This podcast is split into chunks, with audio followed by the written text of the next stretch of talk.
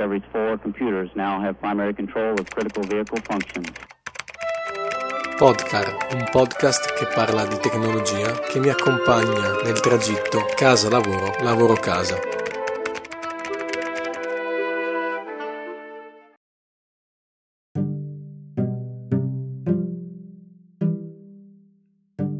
Allora, dove eravamo rimasti?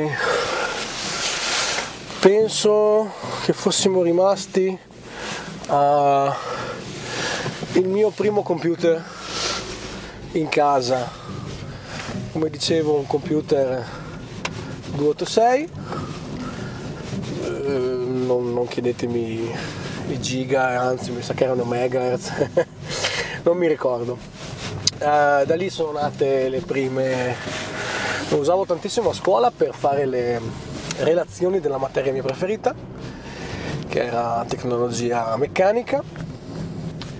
Uh, una,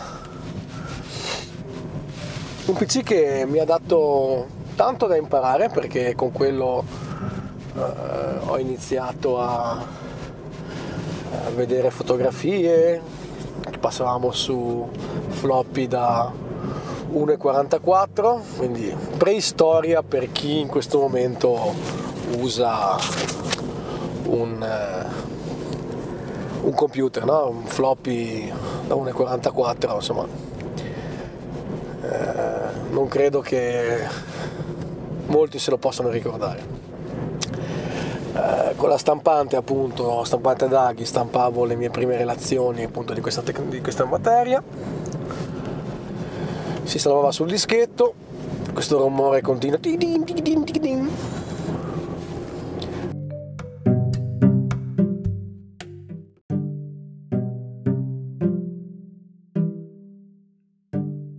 poi l'evoluzione è stata uh, in quarta superiore comprare il mio primo personal computer quindi un desktop uh, un bel po' di soldi spesi dai miei genitori perché mi ricordo che insomma a quel tempo credo che nel 98 fosse costato 1.600.000 lire. E era una, un'infinità.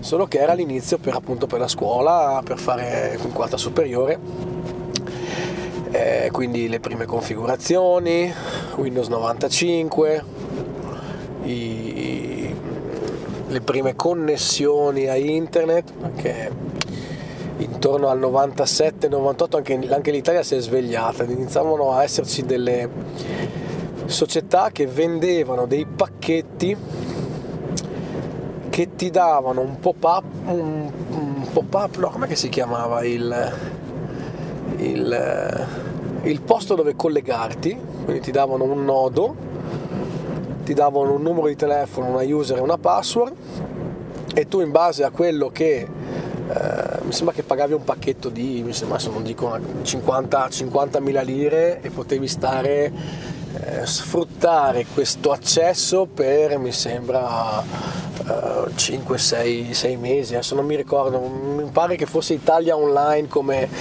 come primo provider e tu praticamente pagavi l'accesso ma oltre a quello pagavi anche la, la connessione di scatta e la risposta. Quindi se eri fortunato avevi un numero di telefono urbano e quindi pagavi una telefonata urbana. Altrimenti tocca pagava, ti toccava pagare anche una telefonata extra urbana erano soldini eh, poi li hanno fatti con i numeri verdi, quindi eliminavano il, la possibilità di, di, spendere soldi allo scatto della risposta, ma costava molto di più al mese. Poi questo è cambiato perché eh, la Telecom ha deciso di fare i suoi accessi a internet, quindi ti dava la possibilità di darti eh, l'accesso anche al loro, provi- al loro pop-up, provider, come si chiamava. Fatto questo, eh, lì è scoppiato internet, quindi con i modem da 56k che facevano il classico rumore. Andate a cercarvelo su YouTube perché credo che era un rumore abbastanza caratteristico che tutti quelli della mia età ricordano con gioia quando succedeva quel rumore lì. Ovviamente le connessioni ad internet, se si alzava il telefono mentre uno era connesso, cadeva la linea fantascienza, eh? eh eppure è così.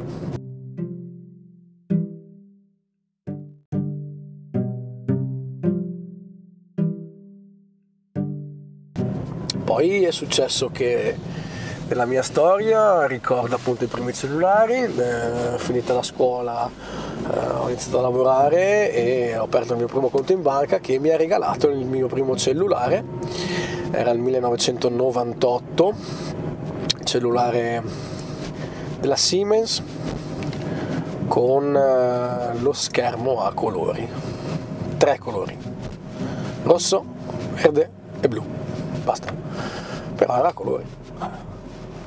Le prime tariffe internet, mi ricordo la tariffa team, la tariffa rossa, che dopo le 8 di sera non pagavi praticamente niente, 99 cent se non mi ricordo, e durante il giorno erano 1900 lire, una botta infinita, ricariche, farsi gli squillini, perché mandarsi gli sms costava troppo, erano squattrinati tutta la parte poi tecnologica. Io sono, sono venuto su con il eh, cavallo degli anni 2000 con eh, questo mio computer che ha iniziato pian pianino a cambiare, a evolversi. Eh, dopo cellulare su cellulare quindi la mia tecnologia è cresciuta anche con quello fino ad arrivare intorno agli anni, fine anni 2000, 2000 e, forse 2007, 2006-2007, se non mi ricordo, ho acquistato il mio primo Mac, un MacBook bianco che ho ancora, bellissimo, e da lì è esplosa poi la mia passione per la fotografia, perché ho anche quella, e col Mac si è trasformata in maniera molto semplice eh, questa passione in eh, quasi direi un, un'arte, un, un, lavoro, un lavoro non remunerato, però per me era un lavoro. Dimenticavo una cosa, continuerò a fare passi indietro perché io ricordo eh, mentre parlo pian pianino. Uh, intorno all'inizio anni 2000 ho comprato la mia prima videocamera digitale che andava su nastro, però potevi connettere tramite eh, un cavo al computer e potevi avere tua, i tuoi filmati sul, sul computer.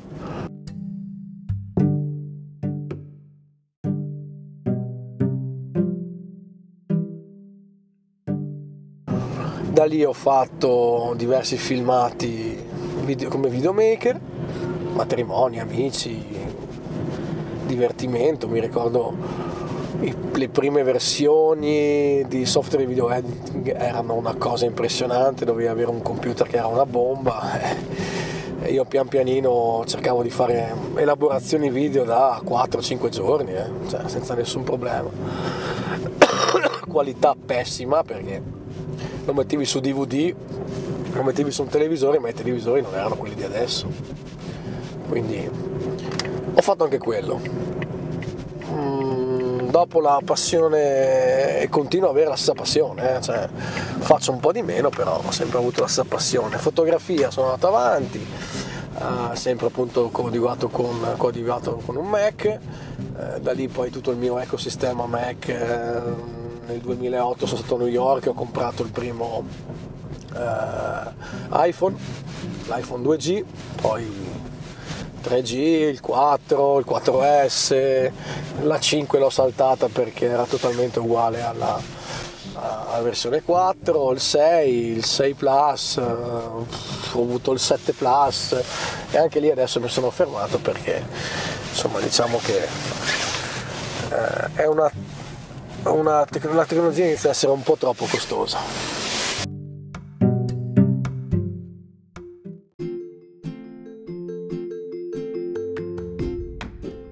Grazie per aver ascoltato questa nuova puntata. Alla prossima.